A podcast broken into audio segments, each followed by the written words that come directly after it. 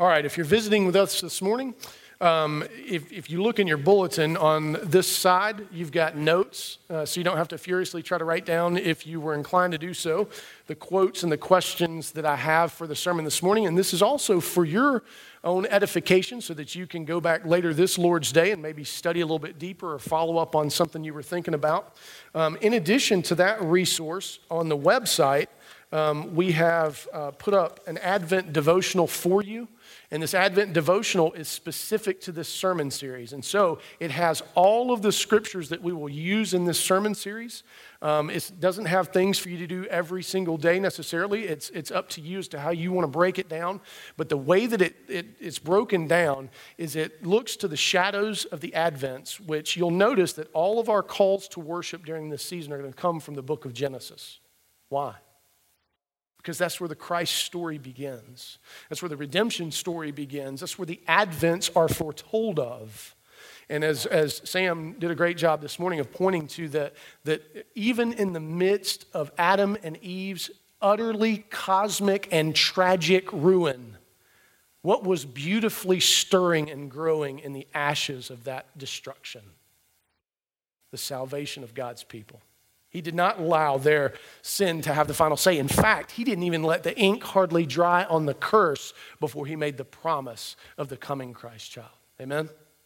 You'll also notice that all of the Advent readings will come from the book of Luke as it tells the beautiful story of the coming Christ. All of our uh, um, assurances of pardon will come from the book of John because that's where it's spoken of the light that is coming into the world. All of our sermon, sermon series will come from Isaiah, and the benedictions will all come from the book of Revelation, where the promised last advent is. And so, if you, you can download this, or you can, it's a PDF, or you can pull it up uh, on your computer, but I do encourage you use this. You can do it one of two ways, or you can do it both ways if you're super spiritual, like many in here. You can read ahead and be ready for the sermon. Have your heart already prepared for where we're going in the sermon. That's a great way to do that. Um, and, and then also, too, to then reflect on the sermons, you can go back. It's ordered a little differently, more linear than, than uh, some of the things we're doing here. And so it also has some questions that are different from the questions for you to reflect on, and you can do these with your family. Um, I would encourage you to do it with your family. And so um, I get no, no, money from this, by the way, but it's free to you. And if you want to pass on to other people, you can as well. One thing you will notice is that the font was obviously for someone with much better eyes than, than, uh, than we anticipated. So hopefully, as a PDF, you can blow it up on your computer or iPad. All right, so that's, that's for you guys. All right, enough about all that. Let's actually get to the text. This morning, we're beginning in Isaiah chapter 9, which is a great place to begin. And one of the things that has been a huge blessing for me personally is uh, this Advent season um, has been incredibly sweet. And I don't, I do know why, because of Christ. And it has been an incredible thing for me to, to look long at uh, this coming Christ child and what it really meant for him to come. And what a beautiful passage is Isaiah 9 to, to promise us so great a truth. In fact, Isaiah, oftentimes, uh, what I love about the book of Isaiah is it really mirrors our times in many ways. Certainly, culturally, politically, um, there is a lot of mirroring going on because Isaiah, if you know anything about the book of Isaiah, one of the great tragedies is that the kings again and again sought to make alliances with their former and future enemies. Again and again and again, they failed to trust the Lord their God. They didn't even go to him at all. In fact, they tried to circumvent him and go back to Egypt or go to Assyria or to join with Syria, to join with all of their enemies before they would ever even consult the one who loved them so deeply. Does that sound familiar at all? That the machinations of the king and the political machine was all about the pragmatic. What can we do to save ourselves? And for those of you who know the rest of the story, how does it go? Didn't go very well, does it? In fact, the ones that they seek to align themselves with will be the ones who actually carry them away. And not only that, if you remember from Isaiah 1, there was also an issue at the spiritual level as well because the people were doing all kind of religious things, right? And remember God in disgust says, "Away with these solemn assemblies." Essentially, he was saying, You guys are conducting funerals, and I'm tired of them. I'm tired of hearing your death knell. And he, he begs them, he says, Come and let's reason together so that you will be washed as white as wool. And the thing they had going on is they were doing all this religious stuff, but they didn't care about the poor, the widow, or the orphan. In fact, they were drawing swords against each other. Does that sound familiar at all? See, that's why I find that, that Isaiah's text is so pertinent to us. And what's so beautiful is the hope that it gives. And if you have the chance, I would encourage you to sometime this week, even devotionally, add this to your list of things to do um, is to take the time to at least read Isaiah chapter 7 through 9, because it'll give you a much fuller picture of kind of what's going on here. But if you have the courage, even go all the way to Isaiah 1, and it'll give you just a beautiful picture uh, uh, for the setting for this prophecy for the child who will be born, who will change everything. So, this morning, the one thing that I want us to walk away with is that the birth of Christ signals freedom from slavery. Now, slavery of what kind? All kinds. Every single kind of slavery you can think of. The birth of Christ signals the end to every ounce of it. It also signals the end of war. What kind of war? All kinds, both internally, externally, between, within, without. Every war will come to an end someday. And when Christ is born, it signals for all who are involved in those things that it is, in fact, ending as we speak. And then it also signals the beginning of peace, or in the Hebrew, shalom, which is the restoration of the entirety of the person, not just some part of it, not just it gets easy so you can kind of hold up in your house and get away from everybody else, but no, it restores all things and not just restores it, but also ushers in flourishing like we've never known or understood before. And here's the beauty of that. Let me ask you this Has this world at different times and in different places known both peace and an end to war? She has in different places. But the problem is tell me what king held it for eternity? Not one. It was brief and it didn't last. And how encouraging really has it been? And how has it really even changed our world at all? It hasn't. In fact, we're still rehashing and going over the same old ideas and fighting about the same old things that we have for hundreds of years, thousands of years. And so the beauty is this. Let me, let me read it so you get the full that the birth of Christ signals freedom from slavery, the end of war, and the beginning of peace and flourishing. And that will all occur under a faithful and just king who will rule over this new reality for an eternity. It is not something that you will have snatched from you. It is not a reality that is up for grabs. It's not as if the darkness could fight hard enough against the light to take it away. This isn't Star Wars, after all. This is victory. As we come into this season, we of all people should come into this season expectant to see how the victory of Christ is unique this year and growing more and more with each passing year. And be able to give testimony to how this year I am less enslaved. This year I am less at war. This year I am flourishing and being restored greater than the last. And I'm here to tell you one of the things that has so moved me about this year for this reason is that I can say that in all honesty. And there were years when I, I couldn't say that. I didn't feel it. But this year I do. If you'd been in my family last year, you would have seen war broke out on Christmas Day itself. One of the ugliest and most tragic of wars in our home. But this year, that war is ended. And so I want us all to have a sense of that. I want us all to look to this Christ child, knowing that that is all that has been given to us this end to slavery, this end to war, this end to us not flourishing and us not being whole anymore. And you may say, but Cameron, as I sit here, I'm at war. Cameron, as I sit here, I, I, am enslaved to some things that you don't see. And I would say, I understand, I've been right where you are, but here's the good news. This passing of this Advent will signal a further end to that and it won't be the same next year as you cling to Christ and as Christ continues to rule and reign in your heart and life. I can say with great confidence that it will come to an end.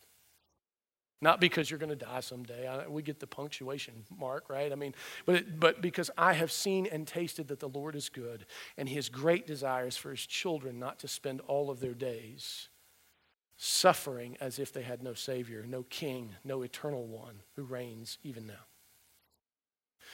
And so, as we step into this part of the story, as we um, have alluded to before, the kings and the princes and the political machine is seeking salvation, temporary salvation from anywhere they can purchase it. They don't care about the coming generations, they just care about now.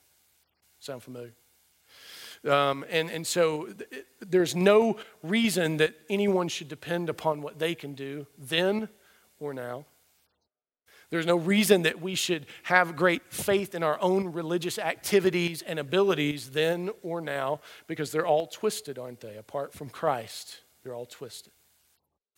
And we don't care about other people like we should because of that, because we're more concerned with our own safety and security than we are recognizing that we've been set free and that the war is ended and we can, in peace, flourish and help others to do the same because our great King reigns. I love what John Oswalt says in his commentary on Isaiah. He says this, and this is really important for us. He says, Will Israel recognize that to depend upon the nations is to lose her distinct mission to them? Whereas refusal to depend upon them is to become a blessing to them. Until a person or a nation is convinced of God's complete trustworthiness, listen, and this is crucial because this is the struggle for all of us. They cannot lay aside the lust for their own security in order to become God's servant.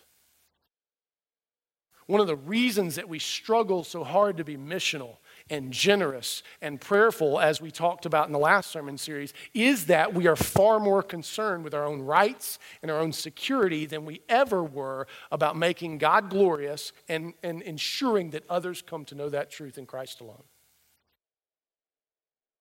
We all struggle with that. And it's going to be a regular battle, right? Which is why in Lamentations, God so graciously grants us his mercy new every single solitary morning. Why? Because we need it fresh every day. So, the question that I have for us as we begin this Advent season and that has been heavy upon my own heart is what are you most dependent upon this Advent season? Where do you turn for your safety and your security? It's a telling question, isn't it? Because that question then dictates what is your greatest desire. See, if your greatest desire, like let's go back a year, when war broke out in my family. My greatest desire was for the war to be over so the blood would no longer be shed amongst us, metaphorically. so don't call it defects. My greatest desire was for peace, but what's the greatest means and way by which that's going to come to pass? See, if I think it's because I rise up and take matters into my own hands, or I make an alliance with someone who is not godly, or I manipulate and distort and twist and turn to get my own way, can peace be purchased rightly? Better said, will it last? No, it won't. And see, that's the problem is that oftentimes what we truly desire is not what we're truly, we're not truly dependent upon rightly Christ so that we can receive what we truly desire. There's a big gap there oftentimes for us. And this season, I would say, exposes it probably more than any other. So as we turn to the text, keep in mind what is it that you're most dependent upon, and what is your greatest desire, and how is what you're dependent upon going to purchase that rightly? Hear God's word this morning as we turn to Isaiah chapter 9, verses 1 through 3. Isaiah the prophet says, But there will be no gloom for her who is in anguish. In the former time, he brought into contempt the land of Zebulun and the land of Naphtali. But in the latter time, he has made glorious the way of the sea, the land beyond the Jordan, Galilee of the nations. Let me stop right there for just a second. Now, what's happening is Isaiah is transitioning, and if you were to read back Isaiah 8, 16 through 22, you would hear all about the gloom and the darkness that, is, that will fall upon the land that is so incredibly tangible that the people just can't seem to shake it. They can't seem to find their way out of it. And it seems as if the gloom and the darkness are going to dictate the reality of the people of God. But here, Isaiah gloriously steps in and says, No. It will not dictate you. It will not be the ultimate reality. It will be, but it will not be ultimate. That's good news, isn't it? For those of you who maybe even right now feel like you're walking in darkness and you feel like the gloom is so thick that you can feel it and you don't know which way to push or which way to go. There's great news in that that will not have the final say. And it's interesting that he mentions these two cities, these two places, Zebulun and Naphtali, which is actually in the northernmost part of Galilee. Now, this is interesting because Isaiah is a prophet to which kingdom? Judah, the southern kingdom. Where's Zebulun and Naphtali? In the northern kingdom. Now, why does Isaiah give a rat's potato about the northern kingdom? Because if you knew the history here, the northern kingdom actually had tried to make an alliance with Syria to try to cut off the lineage of David. They wanted to destroy the line of the king so that they could put their own man on the throne. And here's the problem if you cut off the line of David, which other line do you cut off? The promised child, the king who will come to ensure the very thing that everybody desired. See, the problem was that they were placing their confidence in something that could not actually grant them what they truly desired. So, why is Isaiah preaching this message of hope for the northern kingdom? Because he is confessing, I am an Israelite. We are one people in God, and God's restoration will not be just the southern kingdom. Now, we know that Israel never becomes a nation again after they're carried away. But what he's confessing is that what we divide, God does not divide. And so, what's beautiful about this is that Zebulun and Naphtali is the first place the Assyrians hit. In about 735, they carry everybody away. Now, if you know anything about how the Assyrians handled things, once they carried people away, they would bring people back in to populate the area. What kind of people do you think they brought? Pagan Gentiles. What people rose from the soil of this area? The Samaritans, the hated people of the people of God, right? But here's what's beautiful. Somebody tell me, where did Jesus' earthly ministry begin? Zebulun and Naphtali, north of the Sea of Galilee. And what's interesting is Matthew beautifully picks up and says this is the fulfillment of this very prophecy in Isaiah. Tell me in John, who is one of the first people that Jesus calls to redemption? The Samaritan woman at the well. See, even all that we would separate and divide, the Lord our God starts at the place where we think that grace could never, ever in a thousand years have a foothold. See, if you knew anything about Zebulun and Naphtali, it would kind of be like modern day Ferguson, which many of you probably think how in the world can grace penetrate so dark and, and destructive a circumstance and situation? I'm not fixing to go political, so everybody calm down. No hashtags will be necessary to anything I'm about to say. But my point is this don't you look at that? Didn't you look at that? If, if nothing else, we can agree on all of us felt hopeless in that moment, didn't we? Uh, look at the situation and you think, we, we haven't advanced at all in 100 years. This is 1992 in South Central Los Angeles.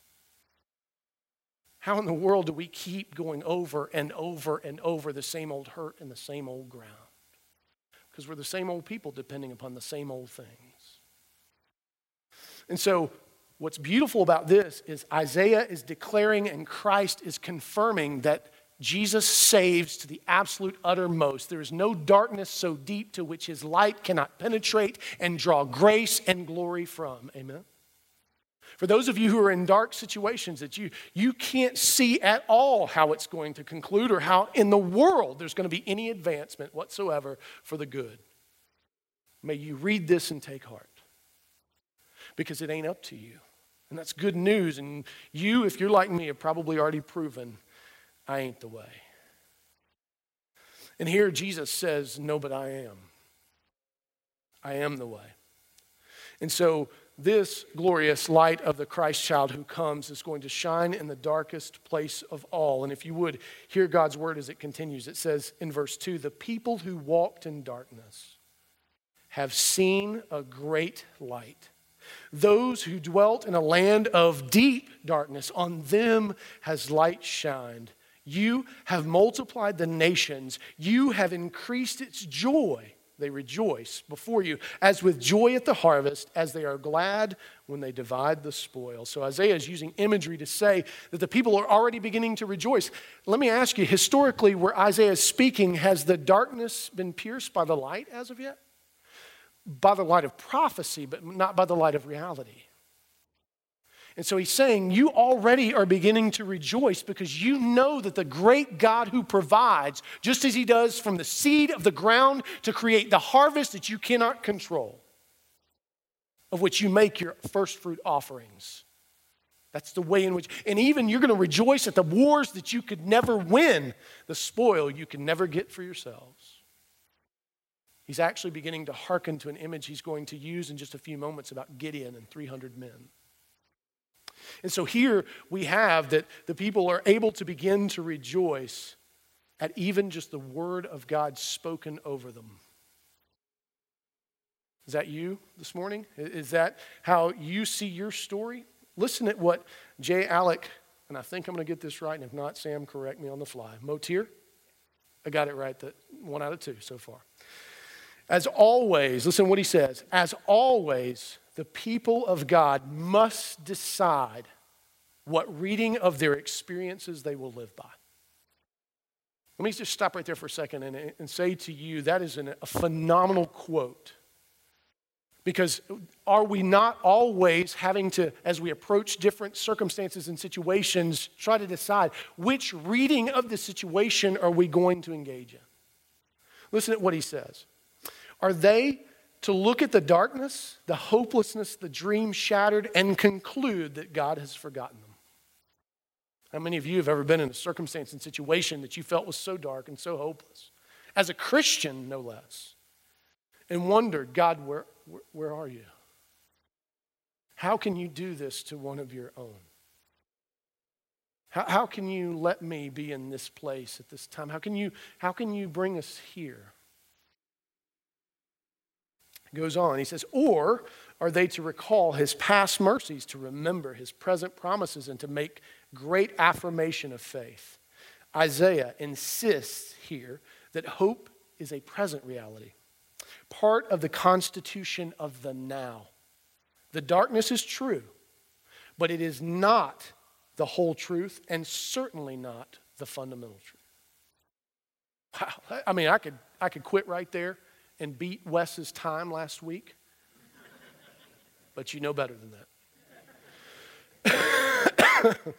I, I, just I, that I have been meditating on that because again, isn't this what we oftentimes do? We we read circumstances, and it varies based on the flow of the circumstance instead of the faithfulness of God. You know, I can't help but think about the Cuthbertsons as they were dealing with this house. And I felt like it was my house for a while there, and I, I wanted to just go burn the thing down and be done with it. But, but, you know, every week it was something. It was crazy what was going on. It just felt like, you know, Lord, just this is an easy one, man. Just sell the house. This isn't rocket science. And yet, he displayed something to them, and I, I, haven't heard them say this, but I've gotten inklings of it. And it displayed something to me as well that God is so incredibly faithful, isn't he? And he chooses to do stuff in weird and strange ways, but it always strengthens us. I say that to say we also are trying to sell a house. And every week it seems like something breaks on that sucker, and we got to fix it for our tenants that are living in it. And so you know, uh, we're, we're having to learn that too. How do we read this? And, and it's just brick and mortar and money that's paper that somebody decided was valuable. Why are we making so much of it? So we have to decide in every circumstance that we come into and that comes upon us, how are you going to read it? And then how are you going to, how's it going to dictate how you then live? That's the critical piece, isn't it? I love that that's what he says. He says, as always, the people of God must decide what reading of their experiences, listen, they will live by. So, my question to you this morning, in light of all that we've talked about even so far, what reading of your experience are you living by? Not what you, you give lip service to, but that is actually manifesting and affecting how then you live. Is it is the darkness of past mistakes and current failings? Is that what's dictating how you're living? Is that dictating your praise, your worship, your demeanor, your, your affection for Christ, your affection for your neighbor? Is that what's dictating these things? And let me say something to you. Don't, I'm not coming down on you if that's where you're caught, but I want to see you set free. And it's not always clean, is it? It's not always like the darkness rolls in and we, as grand and pious, fully glorified saints, say, well, this is but another opportunity to love the Lord deeper. Well, maybe you do, and you're great, and that's awesome. You should be an elder. but, but that isn't always how it goes, is it? There's a struggle there to get to the right reading of the circumstance by which we'll live. And it's in that struggling that is much like the Advent, isn't it? Longing to be born is the grace and mercy and faithfulness of God so that we can enjoy and worship Him in spirit and truth. Is the reading of your life instead founded on gratitude for God's ongoing faithfulness and mercy? And this goes back to a concept that we've talked about many times here. Remembrance is so crucial. For every Lord's day, for every day that you don't invest in your relationship with Christ, that you don't take time to remember, is yet another chink in the armor of the Lord that has been given to you. Now, what did I just say? Oftentimes, I don't think we have any idea of the things that are coming in our lives. And so, usually, when all is calm and all's quiet on the Western Front, we relax, don't we? We relax in our faithfulness, we relax in our worship, we relax in lots of things. Not knowing that that relaxation for that time is not at all going to be good for when the storm blows in. And so, every opportunity that you have to remember and give praise to the Lord and to pray with Him and to be near Him and to enjoy Him will make you stronger for the things that I guarantee you, if you live long enough, are coming. I hate that because I sound caustic. And I spend much of my time trying to battle against that nonsense. But it's true, isn't it? It's true. Let's look back at the text, verses 4 and 5, and look at. Now, what I want you to pay attention to is there's three fours here. And I know it sounds like I made some weird math issues, and I, I promise I didn't.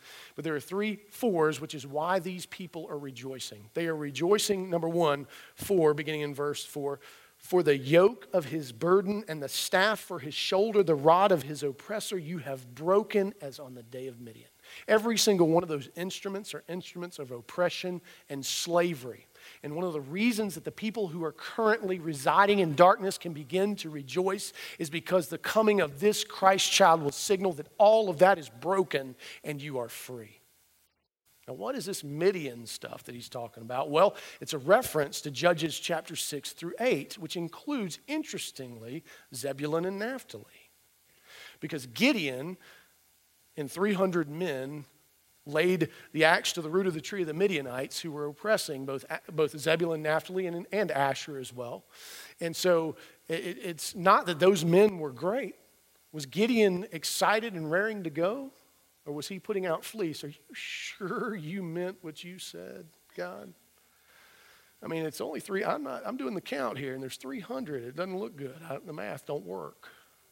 And yet, the Lord, who was sovereign, delivered His people from that darkness. And so here, the, the, the prophet Isaiah is saying, "Look back. Remember how God has already once delivered, again delivered." Of people who are being oppressed, and you can rejoice because the same freedom is coming in this child. And he says in verse 5, the second, he says, For every boot of the tramping warrior in battle tumult and every garment rolled in blood will be burned as fuel by fire. What's he referring to there? He's saying war will end, and all of the instruments of war will become fuel for the fire to warm the hearts and souls of the people of God. Earlier in Isaiah, he says they will take their swords and beat them into plowshares. They're going to use them to actually feed the hungry. What a great thing that, that the coming of this Christ child will purchase for us so great and awesome a reality. How many of you groan sometimes within yourself just longing for true peace and an end to the war? How many of you are sick of even watching the news anymore?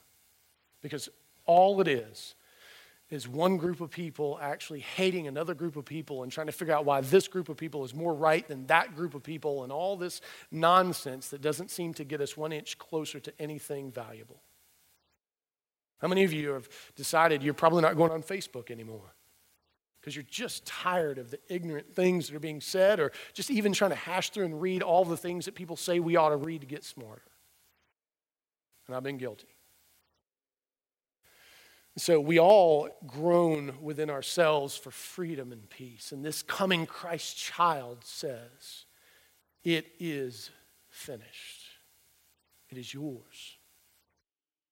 Listen at what John Calvin says about this text. He says, Now, hence it is evident what Christ brings to us, namely, a full and perfect joy, of which we cannot in any way be robbed or deprived Though various storms and tempests should arise, and though we should be weighed down by every kind of afflictions, however weak and feeble we may be, still we ought to be glad and joyful.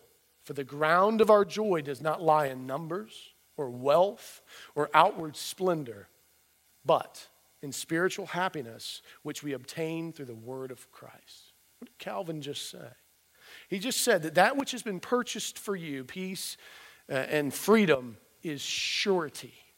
It cannot be taken from you because of the darkness that rolls in. It can't even be taken from you because you give a wrong reading of the circumstance and don't live by it like you ought to. Isn't that good news? Because if you keeping your salvation purchased in Christ was dependent upon you getting it right all the time, how many of you would have any assurance at all? I wouldn't have a lick.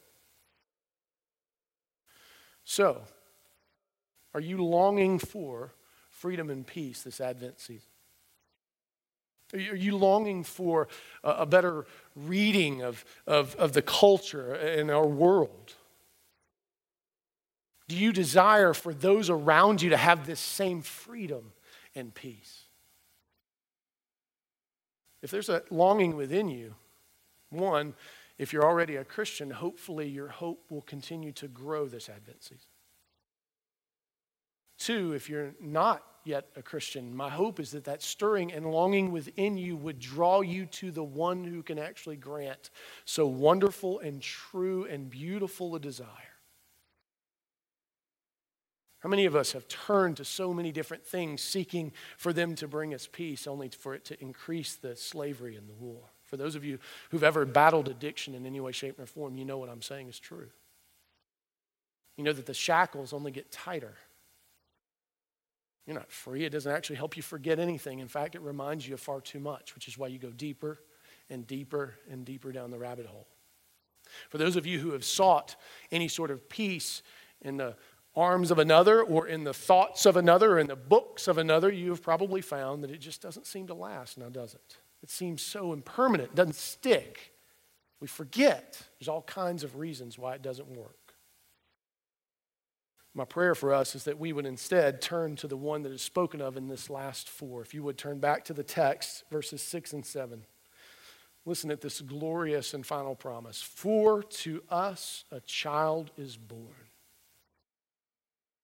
to us a son is given and the government shall be upon his shoulder, and his name shall be called Wonderful Counselor, Mighty God, Everlasting Father, Prince of Peace. Of the increase of his government and of peace, there will be no end on the throne of David and over the, his kingdom to establish it and to uphold it with justice and with righteousness from this time forth and forevermore. The zeal of the Lord of hosts will do this. how awesome it is that we have been promised a king who can keep what has so gloriously been purchased for us. I don't know uh, if we understand the gravity of that. How many of you, as parents, discovered that you weren't a very good parent? And you made grand promises that you were going to change. You were going to make all sorts of things better in your home. You were going to purchase peace with your sacrifice. Now, how many of you remember exactly how long it was before it fell? The kingdom uprooted. Let me tell you about a time that that was true for me. I remember one morning I was reading uh, in the scriptures and I was really purposing to become a better parent. And I was, I, in fact, I was probably going to set the bar so high. They'd have to make videos and I'd make a cottage industry out of my greatness as a parent. And so I was feeling full of all that nonsense, and I suddenly erupted from the bathroom a problem between my son and daughter. Weird, right? And so I, the peacemaker, the king of this kingdom, was going to stroll in there and with but a few words put everything back into order. And those words were going to be spoken with such love and grace that the kids would fawn over their new glorious father, forged in the image of himself. So as I wandered into the bathroom, the problem was incomprehensible to me. Uh, that's odd too, right? And so I began to speak these words of peace and tried to kind of filter through and create and all this kind of stuff. And the situation continued to descend into abject postmodern insanity. And my kingdom was crumbling and falling as I spoke. My daughter was having none of the grand wisdom that I was offering to her or her brother. The, my son wisely stormed out, didn't want to hear any more of this drivel, and went about his day. My daughter just continued to complain, and here was the complaint. She was mad because Susan and Devin had been putting their other people's towels in her laundry. Now, here was the rule in our house uh, my son and daughter would each do each other's laundry right? We, we didn't, we, we came to a point where they needed to learn how to do this, and so they were going to learn how to serve each other. What a great idea? And so, uh, so Kimberly is just livid uh, about these towels. Now, here's the deal: it was all got, it all had to go downstairs anyway. I'm not explaining that. Listen to the reason here, and she continued to melt down. Well, interestingly, this kingdom of peace, this grand design of mine, this, this wonderful, glorious thing that I was about to accomplish, suddenly and sinfully disintegrated. And I flew into uh, an abject rage and destroyed the basket filled with clothes attacked it with a ferocity like you've never seen in your life. I, I, because it was, the, it was the idol of offense, was it not? Suddenly I'd become righteously angry? No. My wife was trying to separate me from this poor basket that blew into a thousand pieces as my daughter is weeping, wondering who this insane man had suddenly become. Here's the thing I thought as I wandered out of the bathroom, totally and utterly defeated. I'm sure it was the Spirit and not Satan because of the way it pricked my heart. I heard these words Father, of the year. And I realized there was no way, even though that's a funny example, there are darker ones. I cannot purchase peace. I cannot bring about peace. I'm not a king with a scepter large enough, nor a crown more uh, beautiful enough. I, am just, I'm, I'm not. As long, I, I know many of you would long to be. I know you would long to, and sometimes are just absolutely covered in darkness because you feel like you failed so miserably. I've got good news for you. We all have. But there's one who can purchase what you cannot. There's one who can accomplish what you in a million years could never. There's one who can heal that which is broken in you and your children and can bring an end to the war and can bring the freedom that only He can give, and He will rule over it for an eternity and keep it much longer good news than we ever could. And so we have this Christ child, and he will do this in righteousness and justice, not with political machinations, not with alliances that will end poorly, not with any of the convenient or inconvenient truths that are there. Um, he will actually do this with such grace that we will rejoice and rejoice and rejoice and rejoice for an eternity. Listen to what John Oswalt says about this. He says, The good news is that the God who is with us, Emmanuel, is a God who wants to turn our darkness into light, our conflict into shalom, our loss into abundance, our despair into joy. And I would even argue not that he just wants to, he does. The one who rides with passionate desire at the head of the hosts of heaven has a passionate desire to do good to all people. If a God like that is with us, that is good news to all eternity. So, there were a number of names that we don't have the time to go into that Christ is described as wonderful counselor, mighty God, everlasting Father, Prince of Peace. It would be an awesome thing to study each one of those and why they're unique and why they're there. But I think it would be an awesome thing for you instead to take time at some point and consider each of those and how they are true of Christ in your life. Think about the many times that Christ was such a wonderful counselor to you to say, Go and seek forgiveness when you didn't want to go. But it was the wisest thing that you could have ever done. Think about the times that He's been that everlasting Father, preserving the lineage that He has claimed for Himself, for His God. Think about the times that He's been the Prince of Peace and a mighty God. As we close out this morning, I want us to remember this Advent season that the birth of the Christ child ushers in, this child unto us who was born, ushers into a firm and eternal reality that we can be free from slavery, from the lowest kind of slavery to the ultimate slavery, which is sin and death.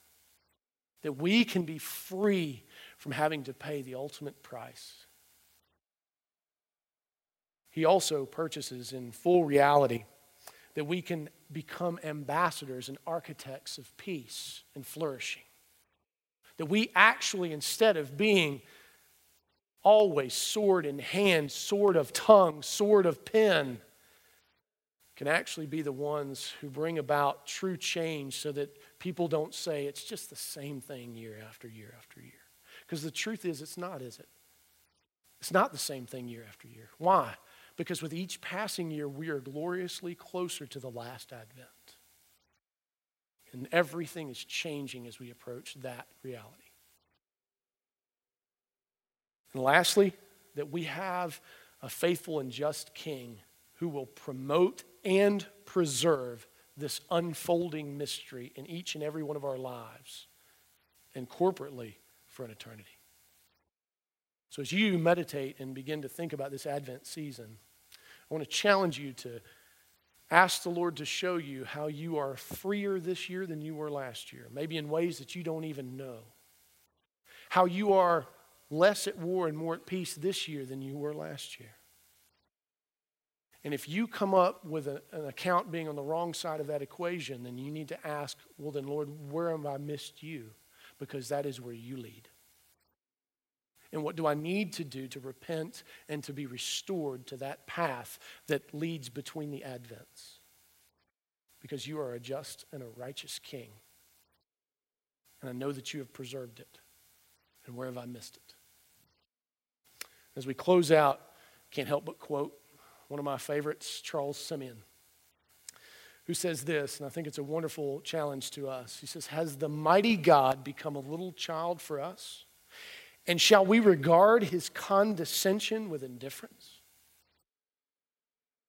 Wow, that's a, that's a blow to us as we are incredibly culturally materialistic. How many of you are far more concerned with if you have enough money to buy all the gifts that you think you need to buy, to purchase all of the people's affections that you think you need to maintain, and you're not at all concerned about how you're doing with your relationship with Christ?